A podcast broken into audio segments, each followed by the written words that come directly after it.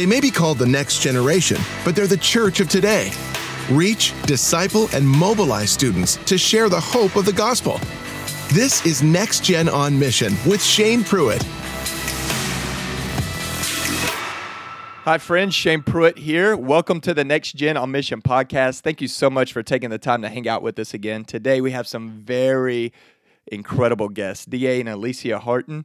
D A and Alicia have been married for seventeen years this June and have three wonderful kids. They are currently serving together in the Long Beach, California area as church planters. They are also authors, communicators, speakers, and God is just doing amazing things through D A and Alicia Horton. Today, we're also going to be talking about next gen and relationships. So D A and Alicia, thank y'all so much for taking the time to be on the Next Gen on Mission podcast. Yeah, thank you so much. Thanks for letting us be a part of it. Yeah. Absolutely. Truly honored. All right, before we get too spiritual, what is one fun fact that we should know about each of you that we probably don't already know?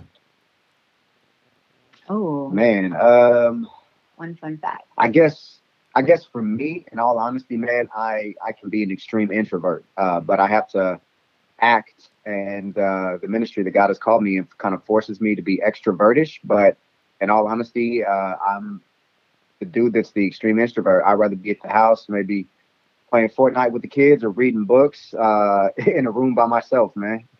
I love it. All right, so Fortnite with the kids, be honest, who wins? Um, who wins those? Uh, you know, I don't like to brag, but let's just say uh, I help guide and disciple my children in doing well. Yeah, it teaches right. them humbleness. Humbleness and humility. Um, since we're, we're bragging kind of, um, I would say fun fact is probably, um, majority times that him and I travel and we get to kind of steal away or go on dates and we do something fun. Um, you know, that, that basketball game that you can, you know, play, I don't even know. Pop, a shot. Pop shot or oh, hot yeah. shot, something yeah, yeah, like yeah. that. I would say the majority time, um, I win. Come on, girl. Yeah, I love it. Yeah. I teach him humility, too. Yeah, so we, we were a family that's dedicated to humbling each other. Come on. That's good. That's good. Well, thank y'all. Hey, all right. So for the husband and wife listeners that are serving together in ministry, what practical ministry tips would you give to them about doing ministry together? Because when I look at your life, just as an outsider looking in, y'all are really effective at serving together. So what tips that y'all have that you would give other couples, or just some insights, some life hacks that that y'all practice yourselves that you could share with others? I think first off, um, it took us a while to understand that uh, it was a family call that God had put on our hearts. So, so often early on in ministry, I just assumed God was leading in my life, calling me, and everyone in the family, including Alicia, had to kind of just tag along. Um, but then over the course of time, through very um, you know, intentional and, uh, dare I say, spirit-filled conversations, uh, me and Alicia began to recognize that this was a familial call, and there were gifts and talents and passions and dreams that God had given to Alicia, as well as myself, and then now inclusive of our children. And so as we engage together to seek to live on mission, uh, it's always a, a corporate time of, of praying, discussing, planning out, and then also just laying requests before the Lord together. And uh, as he opens and closes doors, uh, our hearts are massaged to kind of seek this level of oneness and togetherness, to know that, hey, this is definitely what, what the Lord is wanting us to do together. So that way there's traces and fingerprints of oneness and togetherness in anything we do, whether it's Alicia going out to speak or teach or write, or whether it's me or whether it's the both of us, there's this rhythm of togetherness. I would just add that um, three practical tips, um, because I like to be the one that keeps things organized. Um, so mine would be, um, having weekly discussions about what's coming up for the next, uh, few months. And then also having, um, monthly meetings, um, where we kind of look at the, the, what we did, um, for the month, you know, what, again, what we have lying ahead of us. Um, but also just remembering that the most important thing is in ministry, our family does come first. And so that as long as we keep that um, at the forefront of all of our decision making, then it's easier to say no to more things than to say yes to things. And so that's something that um, Damon and I like really fight for, because um, a family is our ministry, and it's the most important one that we'll um, want to say yes to more often than no. So yeah, I love that. So Alicia, you're the org- you're the organized one of the of the couple. Is that right? Uh, yeah, it's safe to say that. Yeah, unashamedly she is. Yeah, man. yeah. I'm, I'm, I'm, I play the disorganized one. So yeah. We have to find balance yeah. somewhere. There you go. Hey, well, hey, D A, I'm right with you. I'm right with you. My wife, Casey, is the organized one to the T, and praise God for that gift of grace in my life that uh, I have her. That's awesome. All right, so share about the most difficult time in ministry together and what the Lord taught you through that. You know, honestly, I think it's uh, been since we've been here in Long Beach uh, planting. Um, there's been a lot of different uh, experiences that we've had. You know, I've been blessed to be ordained in ministry for almost thirteen years now. And uh, these last four years by far have been the most challenging. Uh, we've had, you know, just some very tough seasons in regards to uh, the leadership team not panning out the way that we had prayed and sought and desired for this church plant. Uh, at the same time, you know, Alicia, she has uh, multiple sclerosis, and so we uh, have had more times of flare-ups and relapses uh, due to stress-related issues going on. Uh, our son has definitely some nuances and some needs, uh, unlike any other time that we've ever had in, in the ministry. Uh, and then recently, you know, I myself have been diagnosed with uh, multiple mental illnesses, and at the same time, just struggling with burnout and what, what this looks like, and processing uh, through the pain, uh, you know, through enduring times of gossip and slander, uh, people that we've invested in uh, that have just kind of abandoned the relationship uh, when challenges came up, and having all these stresses uh, have been, you know, uh, ways that we have found new lo- layers of togetherness, even shepherding our children through confusions. And I think we really have honestly learned what it means to honor others, even in the midst of pain, even in the midst of trial, as we dive more deeply into our love for Christ and even the love for the local church. Uh, we've really learned how to personify Romans twelve in ways that uh, have been unlike any other time in life. I think, yeah, and just to tack on there is that I feel like Damon and I had to fight for each other to find rest. You know, we really were not understanding what what it meant to Sabbath and what it meant to really just um, step away from things, because, you know, in a church plant, it's so easy to get caught up in saying, okay, you know, because you're start- basically it's like starting a business from ground up. You know, you have to be involved in almost every aspect until you can, you know, find people and, and delegate and all that good stuff. And so um, when, yeah, when leadership didn't pan out, it then fell back on our shoulders. And there was a lot that we carried that we just didn't realize. Um, and that really led to a burnout really quickly. And so I feel like Sabbathing and finding what it means to rest and say no, um, we felt we feel like that's been so valuable for us in this season, as well as fighting for um, and fighting against the the isolation, the running back and just reclusing and just not, you know, uh, living in community. So we've been teaching each other to, to lean into the tensions of what we're facing, but by being really dependent and interdependent on community life. And so that's been something I would say um, has been very practical for us, because in our times of need, community has been there to love us, to shepherd us, and to, um, you know, just be there for us in our, in our difficult times. So, yeah. Yeah, that's rich. Thank you so much for being so transparent and honest with that. For, you know, y'all are so effective at reaching the next generation. Obviously, a lot of people look up to y'all, follow y'all. For the next gen leaders that are listening, whether it's young adult leaders or college pastors or student pastors that are feeling on the edge of, of burnout, or they just, I mean, because when you're in working with the next generation, on some levels, you're on the front line of evangelism efforts. You know, when eighty percent of people surrender to Jesus before the age of eighteen, ninety-five percent before the age of thirty. And so they're on the front lines of that spiritual warfare attack. What is some mm, advice yeah. that you would give to the listener that maybe they just feel burned out, exhausted, wore out? What would you what would you tell them? I would say the first thing is um, understanding that it's it's always the wisest move to make a decision with stakeholders involved. It's stakeholders in your life. That could be other church leaders, that could be church pastors, that could be those a part of your local church that are pouring into you. They're living in relationship with you. So often what we are tempted to do is when we're burnt out, we're tired, we're, we're viewing ministry and life even marriage through a lens of weariness. And often we can make decisions in that space that is unhealthy, and the consequences of that decision can be detrimental to even other people. And we're not even modeling well for those under us and even those older than us what it looks like to be patient and to be, you know, inclusive of strong, solid counsel while we're in those spaces. So I would say before you even think about, you know, oh, man, here's my resignation, here's this, bring leadership into the decision-making process and then come to a conclusion together. I received great counsel from one of my brothers named Wendell Cole. He goes by Deacon Cole years ago. He's a senior pastor in Kansas City. And he said, you know, Damon, before you make a decision, it's probably best to make sure that your wife and the pastors of your church, or the leaders in your church, are all on the same page. And that would give you safe protection in your heart to know that godly counsel of people that genuinely know you affirm God's leading in this decision-making process. Yeah, that's good. I, I was that was where I was headed. So he spoke for both of us. That's great. Mm, thank you so much for that. Switching gears a little bit, I always love to ask this question in every episode, and it's I love the answers, and they're so interesting. And everyone's saying the same thing, but maybe different aspects of it.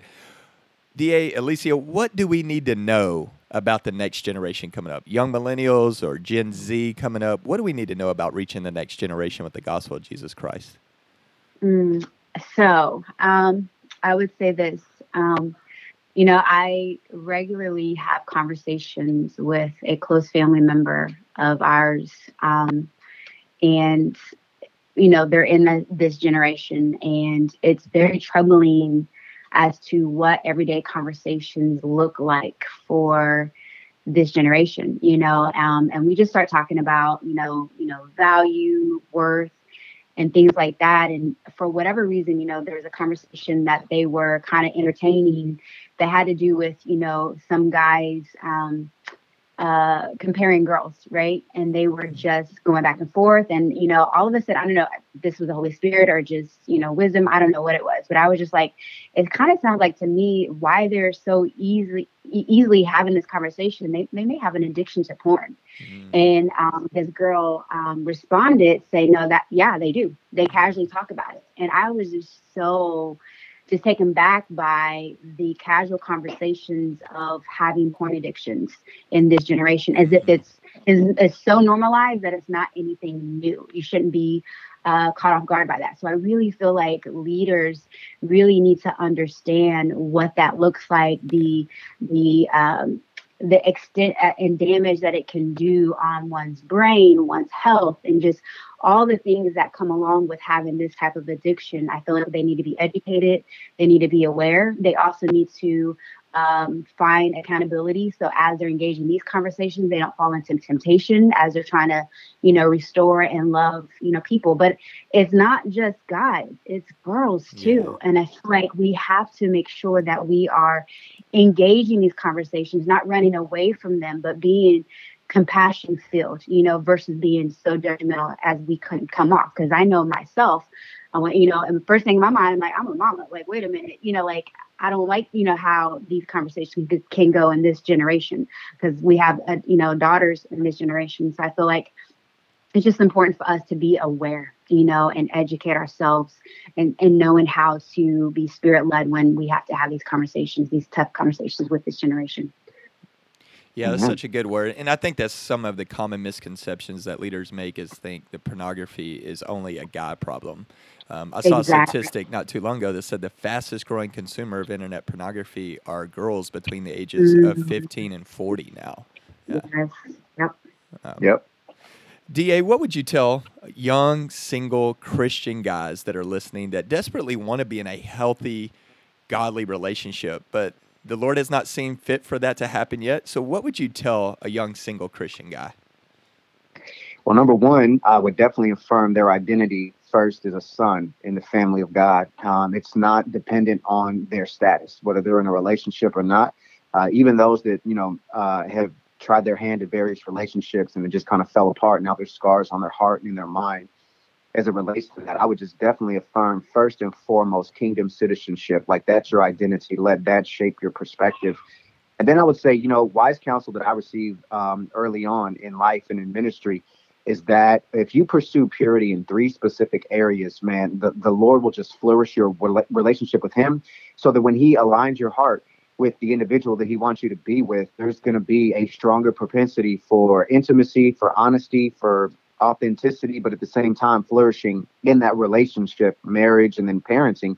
And I think three areas that, that they should pursue purity, as well as even someone who's been married for seventeen years like myself, I need to keep pursuing purity in these three areas. The first is your doctrine. Make sure that you understand the truthfulness of God's word and what it looks like and, and applying it in our day to day.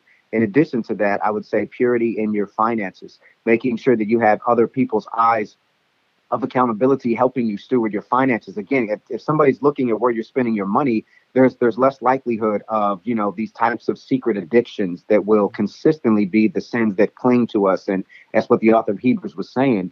And then finally, I would say purity in your sexuality. Um, make sure that you are pursuing God. Make sure you're understanding what it means to not let your sex drive be your God. Don't let your sex drive or your identity of your sexuality be something that like replaces Christ in the throne of your heart. Make sure you submit the whole of who you are to the, the Lordship of Christ. And as you are growing and flourishing and pursuing doctrinal purity, financial purity, and sexual purity, like your walk with God will be so much more meaningful, that you'll be prepared to lead, you'll be prepared to listen, you'll be p- prepared to grow with whoever God is going to align your heart with. Yeah, that's rich. yeah, that's rich. I love it. I'm over here writing down as fast as I can. If you're listening to this and you're driving in your car, hey, don't try to write, pull over and write this down, rewind. And that was rich. Alicia, don't text and drive. Yeah, that's right. That's right. Alicia, what would you tell young Christian single girls who are listening that desperately want to be in a relationship, but God hasn't seen fit for that to happen right now? What would you tell them? Um. So I would say, thank you, Damon, for kind of setting that up for me, because I would say that almost the very similar things is that I feel like we try to um, identify ourselves as, as who we're in relationships with, you know, and I feel like our identity in Christ and our allegiance to Christ first is supreme over all things. And it's so beautiful that, you know, for me, um, when I was in my later teenage years going into adulthood, once I realized that my allegiance was to Christ first, like it took me a while, you know, many broken relationships, many heartaches. It took me a while. But when I realized that Jesus does deserve everything of who I am, you know, from my sexuality to personality and everything in between, um, like I, w- I had like this inner peace to say, okay, I'm going to be okay. Like I know my worth, I know my value. So let me just make sure I'm focusing on those things and my identity in Christ. And then Lord, if you, if you tell me that all things will be, you know, added unto me, if I'm seeking first your kingdom, then I'll, I need to trust you in that. And once that happened, I'm not even joking, like within a matter of like months, here comes Damon Horton around the corner. And I'm just like, wow, like, and I didn't know it, you know, I just realized that, again, placing God first and making sure that I'm not trying to find value in the things around me and my inner circle, um, and people who, um, you know, pay compliments or, you know, people that give, pay attention, you know, as long as I'm finding my worth and my value in Jesus, all things will fall into place in time. So. Mm. All right, let me let me lob another one out. What about for the the couple, whether they're in high school, college, not married, but are dating? What advice you give them? You know, we uh, we're kind of walking through that even with uh, one of our own children, and um, one of the things that we constantly make them aware of is the fact that let's keep open and honest communication um, between the teenager and the parents.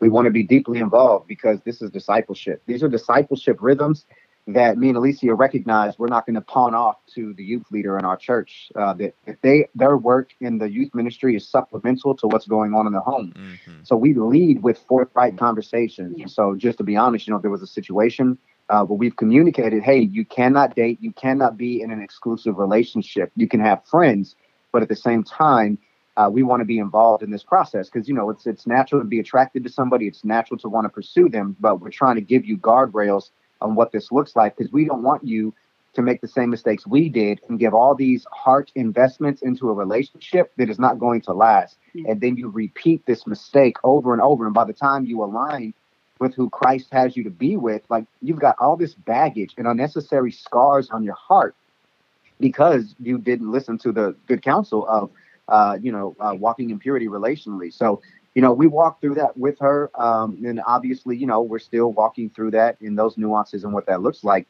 with her in, yeah. in, in regards to that. If I would say also, in addition, like if they, if the person, you know, that you're seeking to be in a relationship with um, doesn't want your parents to be involved, that should be a red flag immediately. Mm, yeah. You know? If that person doesn't want to have conversations with your parents who want to be involved, that should be a red flag. That's not a yellow flag. That's like, oh, yeah, you know, let's laugh that off. No, that should be a red flag. And so because, again, it's about welcoming wisdom and counsel into that, um, you know, blossoming relationship. But I also ask, you know, you know, hard questions of where where is this going? You know, like help me understand what's the purpose of this relationship, because friendships are more valuable right now. You know, of, of being able to build those first and then seeing, is there potential? Do I see characters, uh, characteristics and qualities that I like in this person? Am I able to just kind of step back and maintain healthy boundaries and not overstepping boundaries by just building a friendship? Can we just do that? But if they're wanting to, you know, push those boundaries, if they're wanting to progress the relationship only for a, maybe a, you know, personal benefit, then again, that should be a red flag. Hey, if I if I could add one more thing, yeah. I just speaking to the, the teenagers, because listen, I, I know exactly what like. Oh man, y'all, y'all don't even understand we're in love. I, I listen, I totally get that. So so let me just break you off with, with some practical wisdom that my homie Jason gave me. Uh, he heard it from a pastor somewhere in the San Diego area.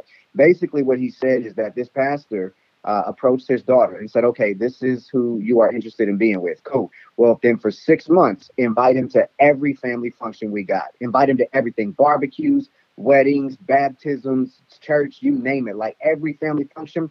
Let him be around us." Because he was like, then you'll be able to see if he's genuinely the same person around different family now. members, around yeah. friends.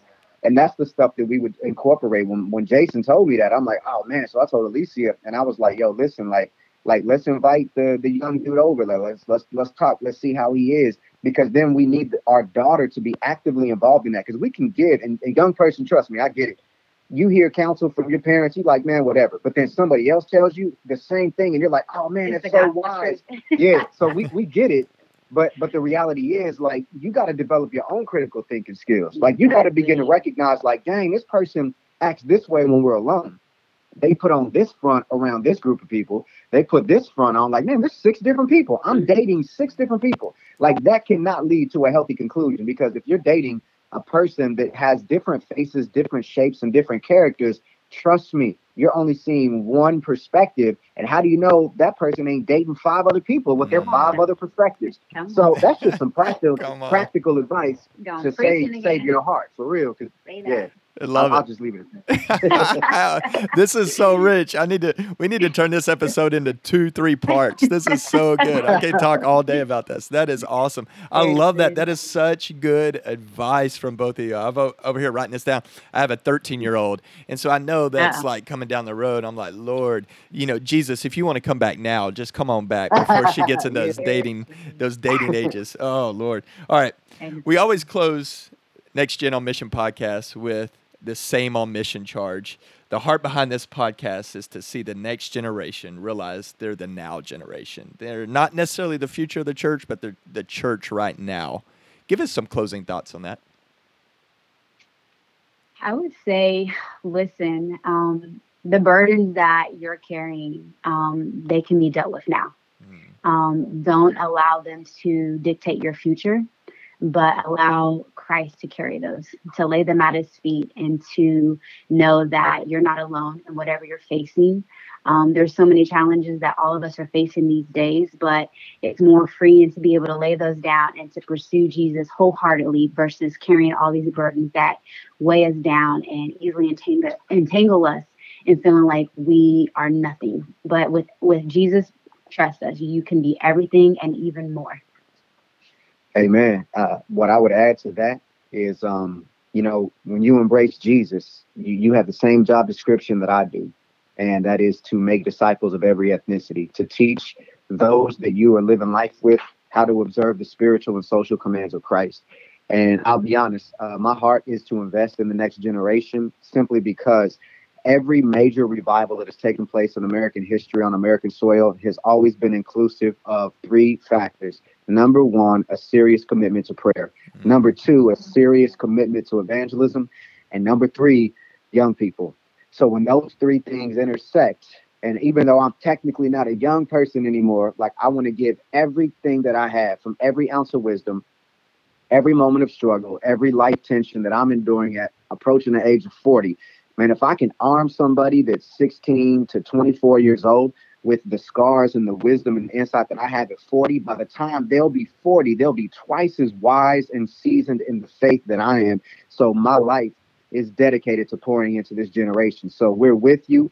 We believe in you. And I don't want you following in footsteps. I want you walking alongside me. And so I think that that generation needs to understand that, yeah, living on Jesus's mission is now. It's now and then for the rest of your life. And when God called me to faith, I was uh, almost sixteen years old. I've been walking with Jesus for almost twenty-four years right now. And the reality is I'm still passionately loving Jesus as much as I am about to be forty as I did when I first came to faith at fifteen. So it is possible to pursue Christ with all you have for the remainder of your teenage years, through your twenties and through your thirties. Me and my wife are living testimonies of that. So you can do it. And we believe in you. That's why we want to equip you and live life with you to show you, yeah, it's possible. Mm, D A, Alicia, so, so good. This has been so rich. Thank you so much for your time. Hey, where can people find y'all? Where can they follow you, stay connected with you? Uh, Instagram, uh, you know, uh, Alicia Horton, um, Damon Horton or D A. Horton, uh, Facebook, Twitter, all the little Googles you can do, YouTube. They know how to find us. Yeah. Yeah.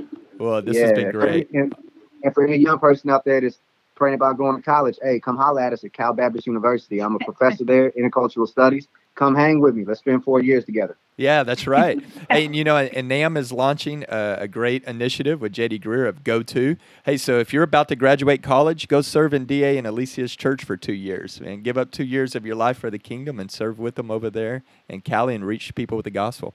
Hey, thank you so Let's much. for Yeah, come on. Thank you so much for listening to the Next Gen on Mission podcast. If you have questions on reaching the next generation, please email us at evangelism at nam dot net. N A M B dot net.